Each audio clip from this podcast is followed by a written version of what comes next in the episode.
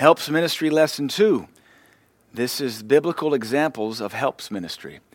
Just because we have one word of it in the New Testament doesn't mean we make a doctrine out of it unless we can find it established by the mouth of two or three witnesses. Well, as you can see, this is well, two and a half pages, so I think we can establish it by the more than the mouth of two or three witnesses. We can find it in the Old and New Testament. We can find it in the Old Testament, the Gospels, and the epistles.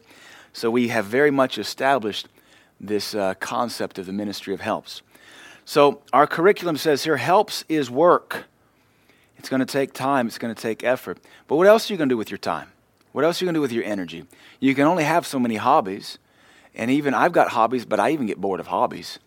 I love hockey. I get bored of hockey. I love rock climbing or, or, or, or, caving. I get bored with that. I love deer hunting, but you know the fact that they make the season short is wonderful because then it dries up your your satiation and you get to want it. Now that the weather's cooling off, I'm appreciating getting to deer hunt more. I, I'm excited about it. No matter what you do, it takes work. So it should be no different that than the ministry of helps takes W O R K. If you're not working, you ain't helping. Prayer you can be laid on your back and invalid, and you can be working. Praying in the Spirit, praying in English. You may not be able to get out and evangelize, but you can mail out gospel tracts. Uh, you can pick up the phone book if they still make those anymore, and you can just go down the phone list and just call people and witness to them. There's always a work that can be done. Below is a list of biblical examples of people participating in the ministry of helping God's leaders. The kingdom of God needs your help and you have an important role to play. By some of these, we have an asterisk, and that asterisk indicates that the individual we're looking at is promoted into future leadership. And so we can see a very common pattern repeat and, and present itself that so many of these ministers of helps, the ministry of helps was their training ground for the very thing God called them to do, which is such a cool thing to study if you have time. Eve to Adam, the very first ministry of helps, was Eve to Adam. Actually, I should probably reverse these first two. It's really Adam in the garden helping God. He's in the garden and he's tending God's garden. That is a giant allegory for what we do today. The ministry of helps is tending God's garden called the kingdom. He had a garden then because the whole earth was his. Now he's got a kingdom and he's wanting fruit out of our life. But we see Eve to Adam. God declared that it wasn't good for Adam to be alone, he needed a helper a helpmeet, as the King James calls it, a helper suitable to help him, a helper comparable to him. So, the very first ministry of helps we see in the Bible is the wife. And if you're not a help to your husband, you may not qualify for the title of wife. I love my pastor, Dr. Barclay. He has, through his preaching, he has turned husband into a verb. And he has turned wife into a verb. Traditionally, it's not. You won't find that in any dictionary. But you catch the heart of it. When you get married, you have to husband your wife, and you have to wife your husband. And if you're not doing either one of those, you're not one. You're just married with a piece of paper living in the same house together. And so, how do we learn to husband our wives? We study the Bible. How do we wife our husbands? We study the Bible. And the, the Word teaches us what God looks for out of a wife who's wifing and a husband who's husbanding. That's maybe why the proper British didn't come make it a verb. Like, that's just too difficult. Adam and Eve in the garden. Here's our next example of helps.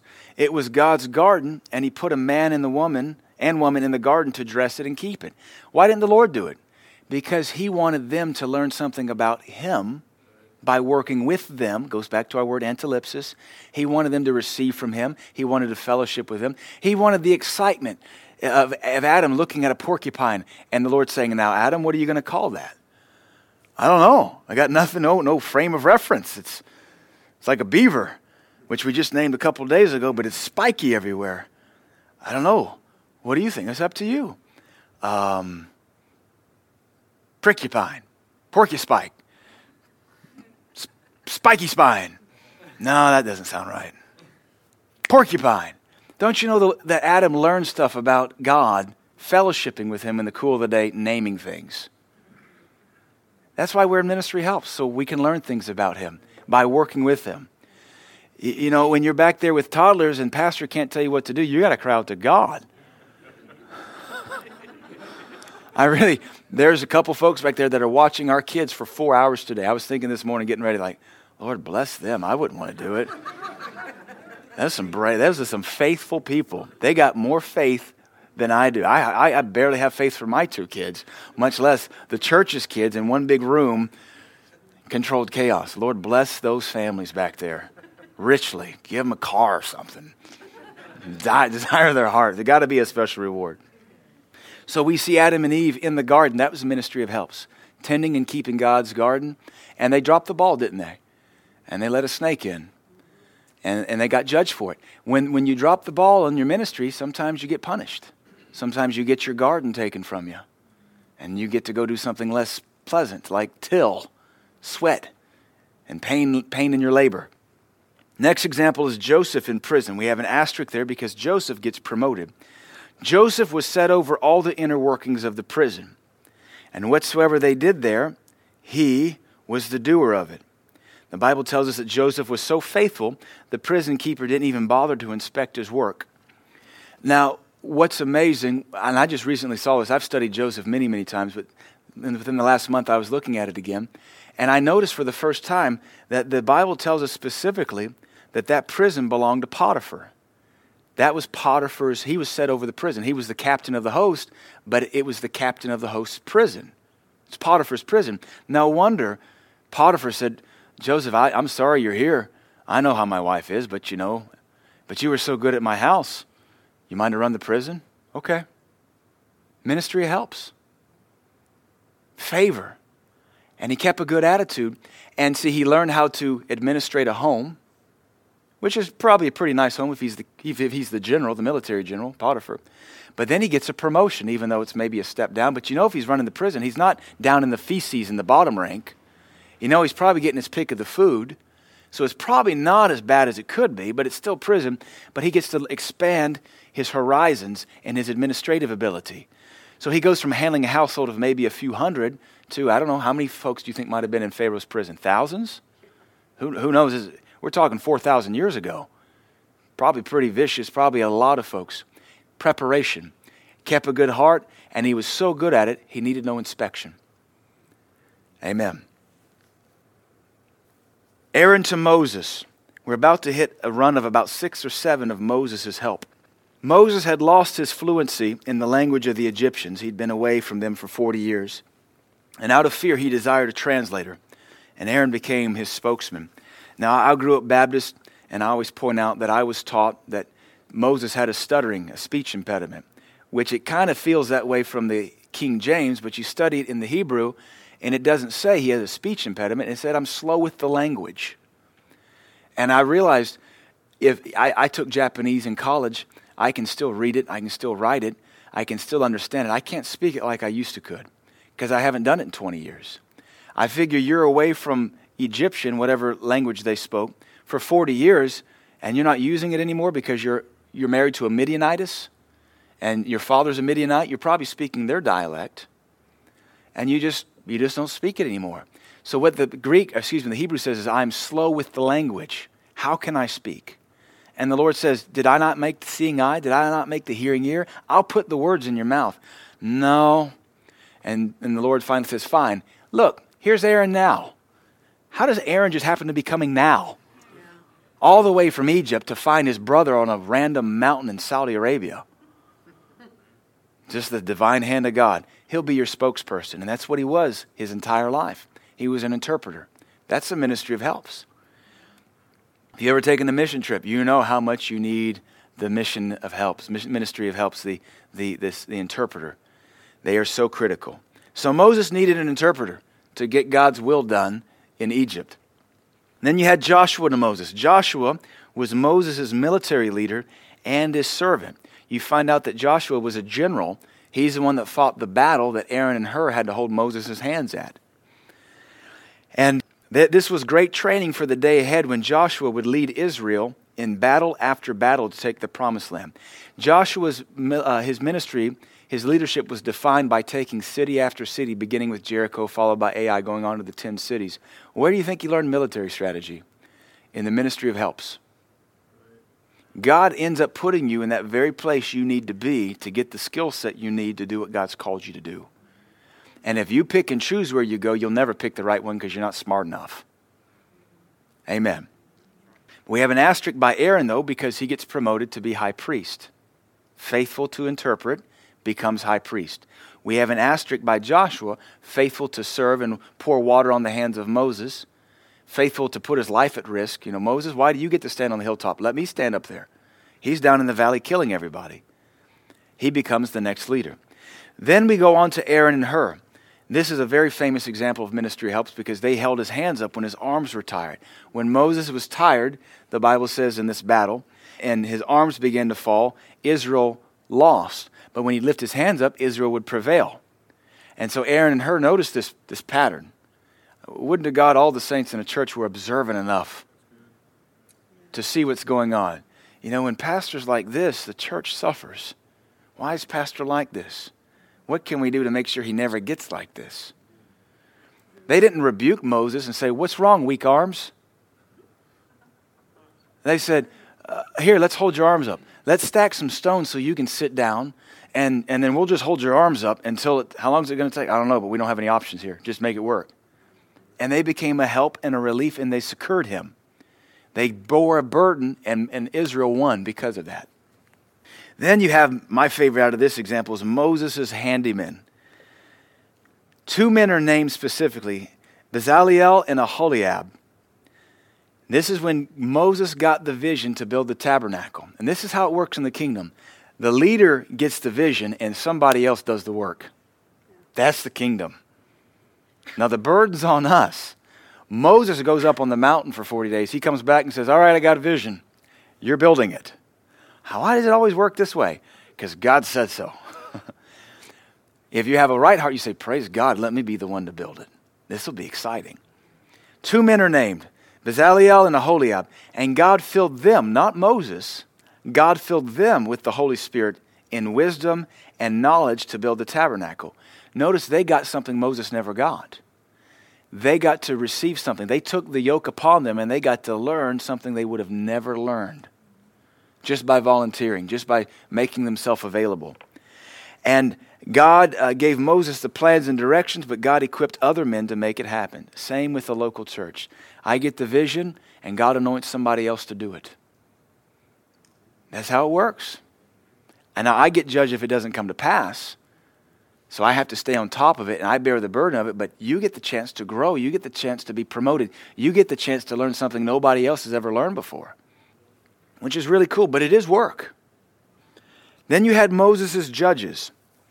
Moses was he was a judge, which meant he basically sat in a seat of counsel or a seat of judgment. And people had problems. You got a million and a half, two million Jews, Israelites in the wilderness. They got a lot of money and they've come out of pagan idolatry for 430 years. You're going to have a problem on your hands. And you got them living on top of each other in what would look like a refugee camp. We've all seen pictures of refugee camps just tent, tent, tent, tent, tent. Where does the waste go? Where does the food come from? You're, you're going to have some tension. So there's no doubt he was having to sit all day, every day, and hear cases so God didn't have to kill people. And I've always envisioned it you find him, and there's this massively long line that goes off into the sunset, and there's people who have a case, they have a bone to pick. They're not going to kill each other because they've seen God just kill a whole army, so they got some fear working in their life, so they're going to try to do it respectfully. But Jethro look, goes out to look for his son in law, Moses, and I, I kind of envision it. He finds this long line going through the desert, you know, for miles. Excuse me. I'm looking for Moses. Yeah, get in line, buddy. So is the rest of us. Well, do you know where he is? He's at the front of this line. So Jethro comes walking and he sees that this is a line of judgment, civil disputes. This guy's goat kicked my goat in the head and killed my goat. I need retribution. This guy's goat kicked my kid in the head. I need retribution, you know, or whatever. This guy slept with my wife. I need judgment. And so Jethro gets to the front of the line, and the first thing he tells Moses is, This thing that you do is not good bearing the burden of the people like this, having to counsel people all day long. You will surely wear away, you and the people. So he says, pick out 120 judges, 10 from each of the 12 tribes. They shall bear the burden with thee. Notice there's a ministry of helps there, working together, bearing a burden with thee. 10 judges per each tribe. So you This is actually where we get the U.S. Constitution from a distribution of power. Amen. It's a distribution of power so that nobody is just one singular judge, but it's distributed to the upper courts, the lower courts, the lower circuit courts, etc. And, and Jethro says, You'll only hear the severe cases, the extreme ones. Everything else, let them deal with. The, these 120 men helped Moses care for the people so that he and the people wouldn't wear out. You know, if you had to wait in line for five days next to your accuser, you'd be worn out. Amen. Moses had 70 elders. Then it came time for food distribution and, and they begged for meat, for quail. And, and they were belly aching so much. This is like belly ache number 342 in the first 12 chapters of um, Numbers. And, the and Moses says, Lord, if you love me, kill me. And the Lord says, I'm not going to kill you. I'm going to make you pick out 70 elders. They're going to help you. Your problem is you're exhausted. You need more help. And so Moses complained about the burden of the people. So God anointed 70 men with the same spirit that was upon Moses to help him bear the burden. So 120 judges to judge the infractions of the law and to make disputes, and then 70 elders that helped lead. These 70 elders became the elders of Israel, and they became what eventually evolved into the Sanhedrin. The Sanhedrin in the times of Jesus was the 70 national leaders of Israel plus one, the high priest. He was kind of like the arbiter on the Sanhedrin. These guys were still around in the days of Jesus, but it was birthed here to help bear the, the, the, ruling of the people. And if you understand that about the Sanhedrin, you understand that Jesus Christ rebuked politics every day. He was always dealing. When the Bible talks about the Pharisees and the elders in the Gospels, and the elders came to Jesus, it's talking about the 70, the Sanhedrin. These are the political leaders of his day. He's wearing them out, rebuking them.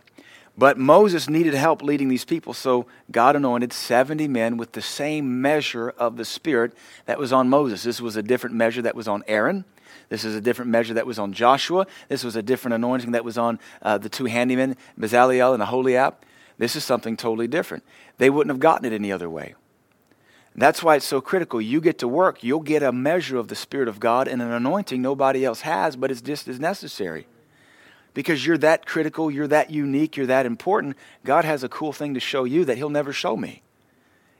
And in that regard, you have something I need. It's not just you need the pastor, but you have something the local church needs.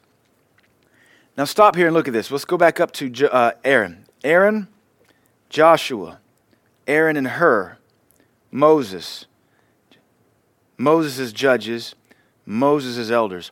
There's seven examples of helps just to help Moses. This is the most meek man that ever lived. This is a man that talked with God face to face, and he needed seven examples of helps to do what he's called to do. This is the local church. The man had the vision. The man heard from God face to face. And yet it still took hundreds of people to make it happen. Amen. Anybody know any of the names of any of the elders?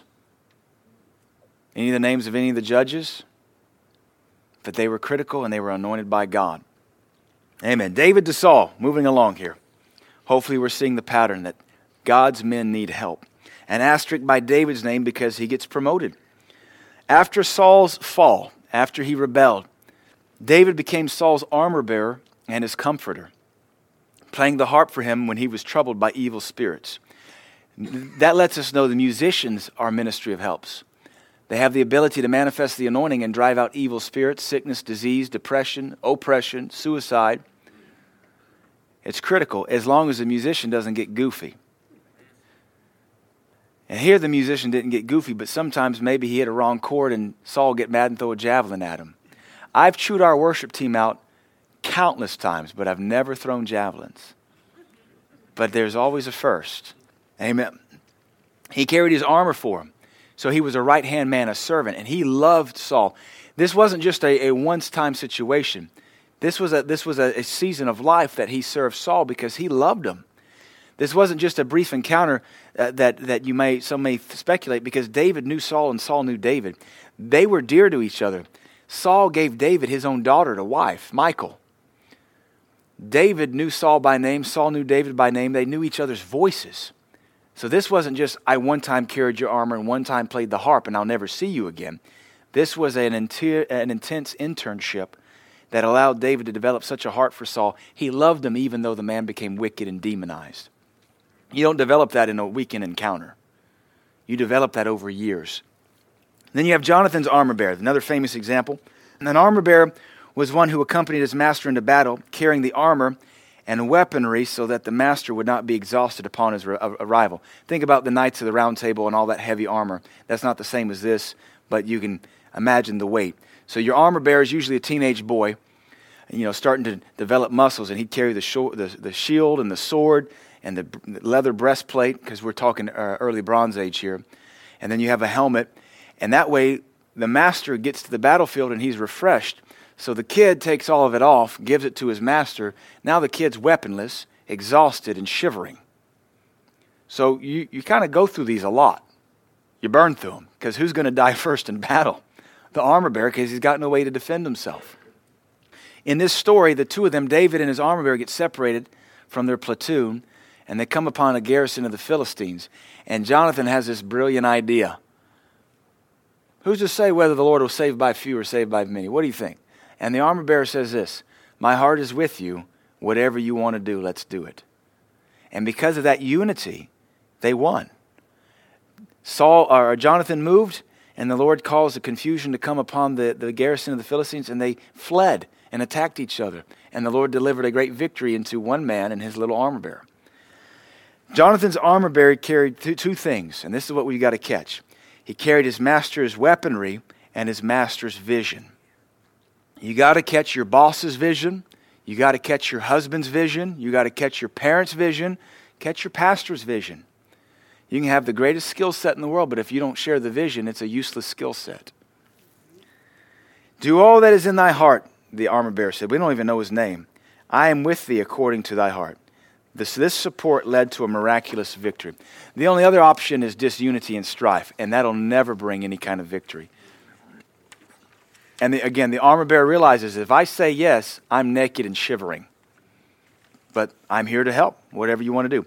David's mighty men. We know that these mighty men were selected from 400, so only one tenth of the 400 that gathered to him actually qualified to be like the Navy SEALs of David's day, which is probably about equivalent today. Maybe perhaps only one tenth of those called fulfill their calling.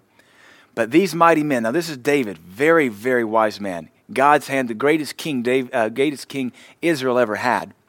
But these mighty men were required. They conquered cities for David. They killed David's enemies. They built cities. You study the Bible, you'll find that they built cities.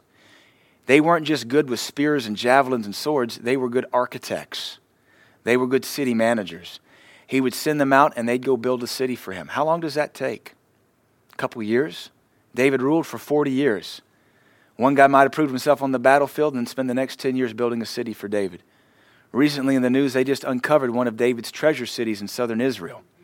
It was a big deal. They said, Oh, look, uh, the inscription tells us that there was a King David.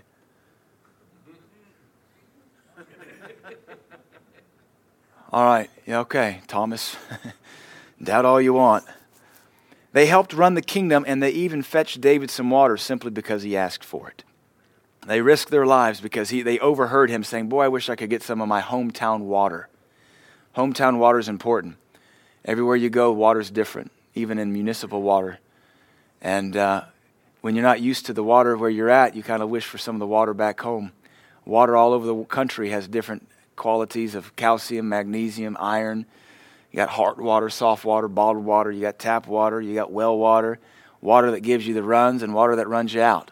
So you can imagine David said, Man, I wish I had some home, where he was, David of Bethlehem. I wish I had some of the water that I grew up drinking. And these guys said, If that refreshes him, let's go get it. And they risked their life because the Philistines had, were guarding that well. Move on to Solomon's governments. Solomon was the wisest man ever, but look at how much help he needs. Wisdom told him that he needed 11 officials helping him to run his administration. And he had 12 governors ruling over the kingdom under him. His 11 officials are what we would call secretaries or undersecretaries Secretary of the Treasury, Secretary of Defense, Secretary of the Priests, Secretary of Homeland Security. This is the equivalent of what we understand as Americans as a secretary. So he had 11 secretaries under him and then 12 governors, one over each of the 12 tribes. This for the wisest man ever. And because of this, the Bible says, and Judah and Israel dwelt safely and confidently all the days of Solomon. When a local church has its governments and its offices set up, the church will dwell safely and confidently. When, when visitors come in and they see how well our children's church is run, and they see a security checkpoint, and they see folks that are dressed sharp and that know what they're doing, and they're sweet and they're kind, visitors don't have a problem dumping their kid off. Because they can say, wow, they take care of stuff around here. They can dwell safely and confidently. But you know, you get to some churches and there's nobody working the kids station and kids are running back and forth and half the kids are on fire and one kid naked and running down the hallway streaking. You're like, um, stay close, son. Stay close. You got your coloring book with you? We're going to big people service. yeah. When you get governments in place and you get helps in place, the church can grow confidently and safely. It makes people just feel good. I mean, you should know that we have people that carry pistols in services. It's just the day we live in. I, I honestly, I want to get a beanbag shotgun, and put it under biometric security lock. Because, I mean, even if you miss, you're not going to kill a church member. You may bruise them pretty good and go, Whoa, I felt God move with a mighty force. Whoo! That wasn't God, that was the beanbag anti riot gun. We do that to keep you safe around here. We have security. We even had our neighbors, the businesses down here, uh, thank us that we have parking lot security when they come out at night because it makes them feel safe. When you don't have the ministry of helps, anything goes. But it takes work. Amen. We got to make sure we're helping. Solomon had a workforce just like uh, Moses did. Solomon's workforce was a little bigger. He had 188,300 laborers working on the temple. That's the population of Knoxville, Tennessee. Actually, it's more. Knoxville's about 175. County's about 350. 188,300 laborers. The Bible tells us specifically. And that has 30,000 lumberjacks. 30,000 is about the population of Cookeville. 30,000 lumberjacks. 70,000 general laborers. That's bucket carriers, shovelers, linesmen, surveyors, etc. 80,000 stone cutters or stone masons and 3,300 managers. You have to redistribute your authority to manage this thing. All of this, all of these workers were used to build the temple that God would then mightily manifest in. And whose temple was it called? Solomon's. Who built it? 188,000 other people. We did the math. What was the math? We, we estimated 2,000 hours a work year times seven years times 188,300 men is in the billions of man hours three and a half billion man hours to build the temple. Three and a half billion man hours. We spent 15,000 15,000 man hours on our kids' wing. They spent three point something billion man hours on this temple. And one guy's name was on it, next to God Solomon. his ministry helps. And honestly, it wasn't even his vision, it was David's vision. David got the blueprint in the Spirit, Chronicles tells us. Then he handed the, the paper, I guess he probably drew it out, handed it to Solomon, and said, Your turn. Finish it. 188,000. All of this for seven years, just so that they could blow the trumpet one, one Sabbath, one Saturday, and God's presence moved from Shiloh, which was on the next hill over. Shiloh was David's house. That's where he set up Moses' tabernacle. That's where they worshiped until this thing was finished. And the glory of God went up, moved over the hill, and came down and filled the temple. And they could not stand to reap for reason uh, uh of the power of God. Amazing. Solomon's workforce. Wisest man ever. And what did he do? The wisest man ever got help. he didn't do it himself. Elisha to Elijah. We've got to keep moving here. Asterisk there because Elisha gets promoted. Elisha left all he knew to become a servant. You notice he didn't have to anybody chase him. This is one of the things that frustrates me as a pastor chasing people that claim they're called. That bugs me. If you're really called, put your butt in gear and get after it. Otherwise, shut up. We see an example here. I'm going to demonstrate it. The Bible says Elijah comes walking through the field. And here's Elisha hard working. He's a hard worker. And he just takes his cloak off and he just throws it on the guy and just keeps walking. And he instantly knew what he was supposed to do. I'm supposed to follow you. He said, Sir, let, I'm going to follow you. Let me go tell my parents goodbye. And Elijah said, What is that to me? Sounds like Jesus a thousand years later. What's that to me? So he said, Let me offer a sacrifice, tell my parents goodbye, I'll be with you. What is that to me? Elijah did not have to keep chasing him, harassing him, calling him, provoking him. Are you, are you studying the word? Are you making the sacrifice? You know you're called. He was ready just to walk on either it's God or it ain't. Either you're called or you're not. Put up or shut up. So what did, what did Elijah? Elisha was leaving a plantation. He was a wealthy man. He was overseeing 12 yoke of oxen. That's a lot of oxen. That, that, that, that, that describes tremendous wealth. And it was his parents' plantation, and he was the 12th. So he's in the line behind. He's, he's basically overseeing all the other yoke of oxen, and he gives all that up to go be a servant, knowing that for his whole life he'd been taken care of by slaves. But now he gets to go be one to fulfill the great calling. So he butchers his oxen as a sign, I'm not coming back. And he burns the instruments of plowing and he makes a burnt offering to the Lord. The burnt offering on the Old Testament always represents a consecration, a dedication to God. And he goes on to become Elisha's servant. He was faithful to the very end and would not leave his leader.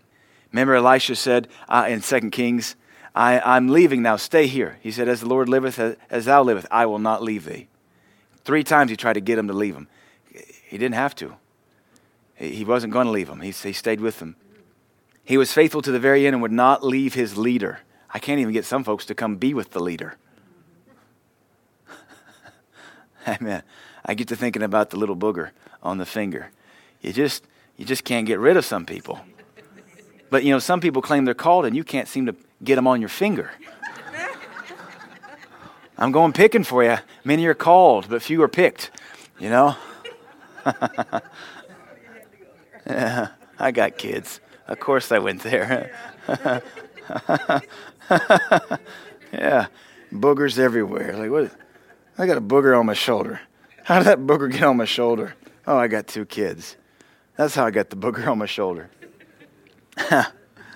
the world knew him, and the king referred to him as the king in, in 2 Kings 3 said, Tell me about the man that poured water on the hands of Elijah. But we know him as the prophet that worked twice as many miracles as Elijah. The world knew him as a servant, but the Bible records him as the greater miracle worker. All because the ministry helps. Twelve disciples to Jesus, asterisk there because all of them except for Judas went on to promotion. Judas went to hell, which means you can ruin ministry helps for yourself. The disciples just didn't sit and learn all day, which is sometimes what we think about. But if you'll study the Bible and if you'll remember from your Bible studies, they were involved in preparing meetings. They fed multitudes. Remember, Jesus said, sit them down in companies of 50s and hundreds? They prepared dinners. They received offerings. They ran security. They, they were the ushering, the, the, the, the chauffeur. They, it was always their boat they were hopping in. So they were chauffeurs too. That's ministry helps. They prayed with Jesus. Sometimes ministry helps is I need somebody to pray with. Come up here and pray with me for a couple hours. Ah, I, I, I got, I'm busy. All right, fine. I won't ask you again. Uh, see, just some folks just have so many excuses. They fetched transportation. They managed the money, not very well, mind you, but they did. They did try to manage the money. They mismanaged it, and they served the poor. And all of this was training for the kingdom. Now we were just at Pastor Luke's the other night, and I, I pointed out. Actually, he called it out. I was looking at other examples that zero to 60 miles an hour from salty fisherman to full time apostle was only three and a half years. Take a backslidden Jew named Peter and you put him through the ministry of helps and you make an apostle out of him in three and a half years. Now we see the same pattern in, Timothy, uh, in Acts Paul went to Lystra. Two years later, he comes through. There's a new convert there named Timothy. The whole town says, This guy's ready to take a mission trip. Two years, been saved two years. He's ready to become Timothy. Same thing with a Corinthian church. Paul's there, leaves there to go on to the Ephesian church. He writes an epistle back. Three years later, he says that I left you, and when the time has come that you should be spiritual, you're not. You're carnal babes. He'd only been gone three years. He was expecting them to be mature saints in three years. So you see, this seems to be a general rule of thumb zero to full time ministry or zero to maturity in Christ to where you're no longer a babe or an unf- or faithless child in Christ should take two to four years if you want it. Or you can just keep making excuses and justifying your hurt, why you can't get out of bed, why you're not going to change, you don't understand God, it's just hard. You sound like a little orphan Annie. It's a hard knock life for us. It's a hard knock life. Yeah, we'll just keep getting knocked around then. and watch people just pass you up. But biblically, it only takes two to four years to reach a mature age in Christ. Now, you're always growing, but the, the, the growth in Christ ought to be parabolic. You know, you get born again and just rock it. And then you start to hit an age where it just takes longer to make those gains. But really, the first two to four years, just parabolic, just. shoo. Amen. If not, somebody's not walking with Jesus. Barnabas to the local churches. Barnabas was in the ministry helps. Asterisk there because he becomes a great apostle. Barnabas faithfully served the church at Jerusalem and then Antioch, and you have the scripture references there. He was a faithful giver and errand boy. In fact, the first time we're introduced to Barnabas is in Acts 4, and they're talking about how he sold a big chunk of land to support the, the apostles with. That helps. It's financial giving. Our introduction to Barnabas, the, the son of consolation, because that's what his name means, but he was always encouraging folks, was an offering. He was demonstrating a heart to help the local church. He was a faithful giver and an errand boy. He was a step and fetch it between Jerusalem and Antioch. Those were the two major churches in the first 10 years after Christ's ascension.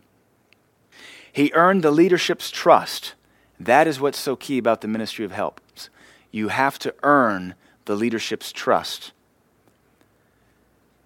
And they sent him out as an, as an emissary to Antioch. It's in Antioch that he met Paul or Saul of Tarsus. He continued to run errands for the churches until the day of his ordination into full time ministry.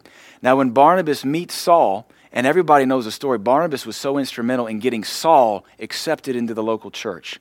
I remember sermons as a Baptist boy. Barnabas comes along and puts his arm around Saul and just adopts him and puts him under his wings and just makes sure, hey, I watched this man. He was, he was evangelizing on the Sabbath. He was confounding the Jews. He's good. I know this is the guy that tried to kill us, but I'm telling you, I've seen a change. That was Barnabas' great mission, missionary contribution before he was ever a full time minister. He was just a servant for the church at Antioch. And the Lord uses him to bind with Paul, and they become a missionary team after a few more years of ministry of helps training. Amen. He continues to run errands for the church until the day of his ordination into full time ministry in Acts chapter 13. We're introduced to him in Acts 4 and 5. He's not a full time minister until Acts 13. Roughly speaking, the book of Acts, each chapter is about one year. Rough, that's not, not strict, but that's roughly. Paul to the local church, asterisk there because we know Paul becomes the great apostle. Paul faithfully served at the church at Antioch, running errands for them and teaching and evangelizing without anybody's help on the Sabbath day.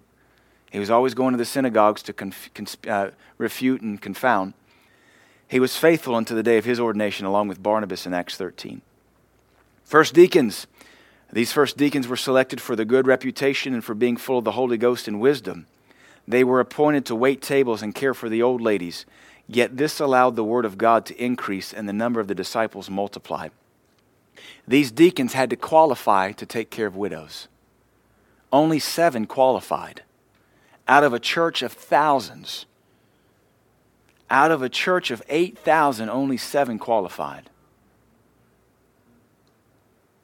Now, cool, study, if you go study early church history, uh, Nicholas becomes a cult leader of the Nicolaitans but all the other guys go on to become bishops or pastors of other churches. Nicanor, one of them was with one of them was believed to be the scribe of the book of Revelation. He cared for John the Revelator. He was the bishop of the church of Lydda and left the church at Lydda when he heard John was condemned to Patmos. He traveled with John, and uh, everybody, the early historians, really believe that it wasn't Nicanor. It doesn't matter. They believe he was the one that transcribed the revelation while John saw it and said it, because John was blind at the time. Promotion, though, came out of taking care of widows. Hopefully, you're seeing the pattern again and again and again and again and again. John Mark to Paul and Barnabas, there's an asterisk there. When Paul and Barnabas set out on the first missionary journey, they took John Mark with them as their servant. This same John Mark went on to write the Gospel of Mark. That's a promotion. You get to use to write a gospel, all because you learned to be a faithful missionary. Luke to Paul. Luke joined himself to Paul's company and traveled with him everywhere. In the end, Luke was the only man that never abandoned Paul and never left him.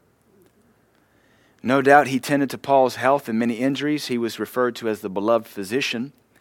You know, having a personal physician with you when you're someone like Paul who's getting stoned by angry Jews every other week, that's a good helps.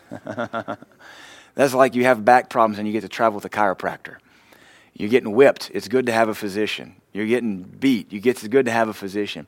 For whatever reason, the Lord spoke to Luke, and Luke traveled with him. In fact, uh, somewhere, somewhere in the book of Acts, you see a transition in the verb in the personal pronoun usage. And I have it in my Bible, I've marked it as the we transition. And it's up until that point, it's they, they, they. And then halfway through the chapter, it says, and we. And it's like right there is when Luke joined the company. It's so cool. It's such a subtle thing. In fact, I'll find it for you because it's just so neat to see. He goes from saying they and the apostles did this and the apostles did that and the apostles did this and the apostles did that and we. Let me find it here. It's Acts 16. I'll read, I'll read you uh, verse 7. Now listen to the pronouns. Pronouns are, of course, pronouns, if you know what a pronoun is. And they were come to Mysia. They essayed to go into Bithynia, but the Spirit would not let them. And they, passing by Mysia, came down to Troas. And in a vision appeared to Paul in the night. There stood a man of Macedonia and prayed him, saying, Come over into Macedonia and help us. We got to witness to a woman from Macedonia in the Detroit airport a couple years ago. There's really still a Macedonia. And I said, it was, I said, where are you from? Because you could tell she was foreign. Macedonia. There's an evangelistic door a mile wide. Really? I knew about somebody from Macedonia once. You knew someone from Macedonia? Book of Acts. What? And then you just start preaching. It was just shooting fish in a barrel. And after, verse 10, and after he had seen the vision, immediately we. It's the first time you see that inclusive pronoun. We endeavored, and from that point on, it's we, we, we, we, we, all the way home. I crack myself up. No doubt he tended to Paul's many health issues. He was a beloved physician. He was also a scribe for Paul. He went on to write the Gospel of Luke and the book of Acts. He wrote some of the epistles too. He was Paul's scribe. He wrote Luke and the book of Acts. He wasn't even a, a gospel preacher, as in a fivefold. He wasn't an apostle. He's called a physician. But what a promotion. Phoebe to the Roman church. Phoebe is referred to as a servant of the whole church at Cenchrea, which is where she was from. Paul brags about her. She was also described as a, as a succour of the needs of many and of Paul himself. Now, that's helps ministry when you're taking care of Paul and a whole church. She had such a reputation that she's actually the one that delivers the Roman epistle. She comes from Turkey. Paul writes this epistle to Rome, and she's the one that gets to deliver it because he trusts her. If you don't prove yourself faithful to the leadership, leadership will never use you. And if leadership doesn't feel good about using you, God probably doesn't feel good about using you. So this woman gets to carry, and think about it, this is first century Palestine. Women don't have rights. And yet the gospel is entrusted to this lady. Not only that, in the end of Romans, she has a whole section of Romans 16 that's all about Here's our sister Phoebe. She's a diaconus, a, deaconess of the church of Cenchrea. You take care of anything she has need of. You take care of her on her business. He basically commands the whole Roman church to finance her on whatever she's doing. You, you don't get that being a lazy saint. You get that because you have a reputation for the ministry of helps. Such a help, in fact, that she is forever a part of the Bible record. She's the only female deacon we have listed in the entire New Testament. The house of Stephanas. 1 Corinthians 16. This household, they said, they, Paul said they had addicted themselves to serving the saints. Some folks are addicted to bed. Some folks are addicted to food. Some folks are addicted to the ministry of helps. This household addicted themselves to serving the saints, so much so that Stephanas, along with Fortunatus and Achaicus, made up in an offering what the entire church of Corinth lacked. And in doing so, they refreshed Paul.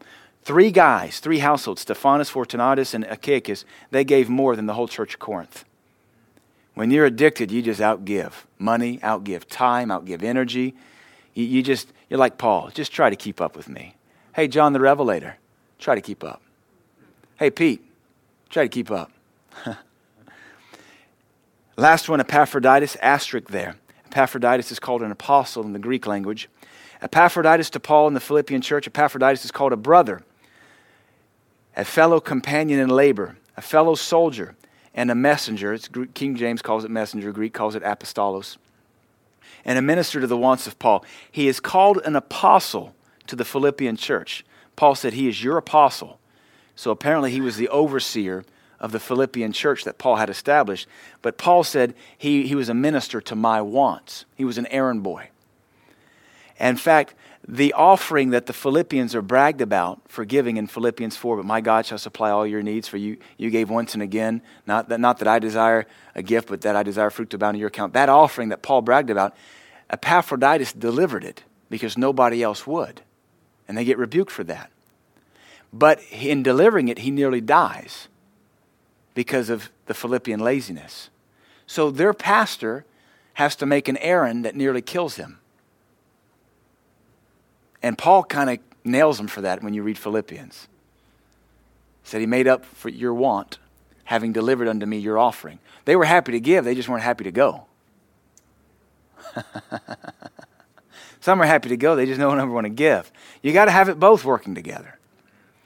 He did, and the Bible says he did not regard his life for the work of Christ.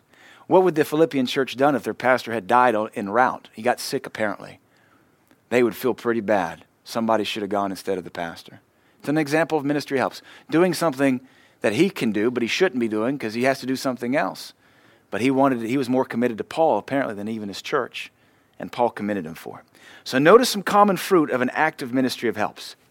Number one, burdens are relieved off of the leadership. Moses had burdens relieved. Joseph relieved burdens. Elijah had burdens removed.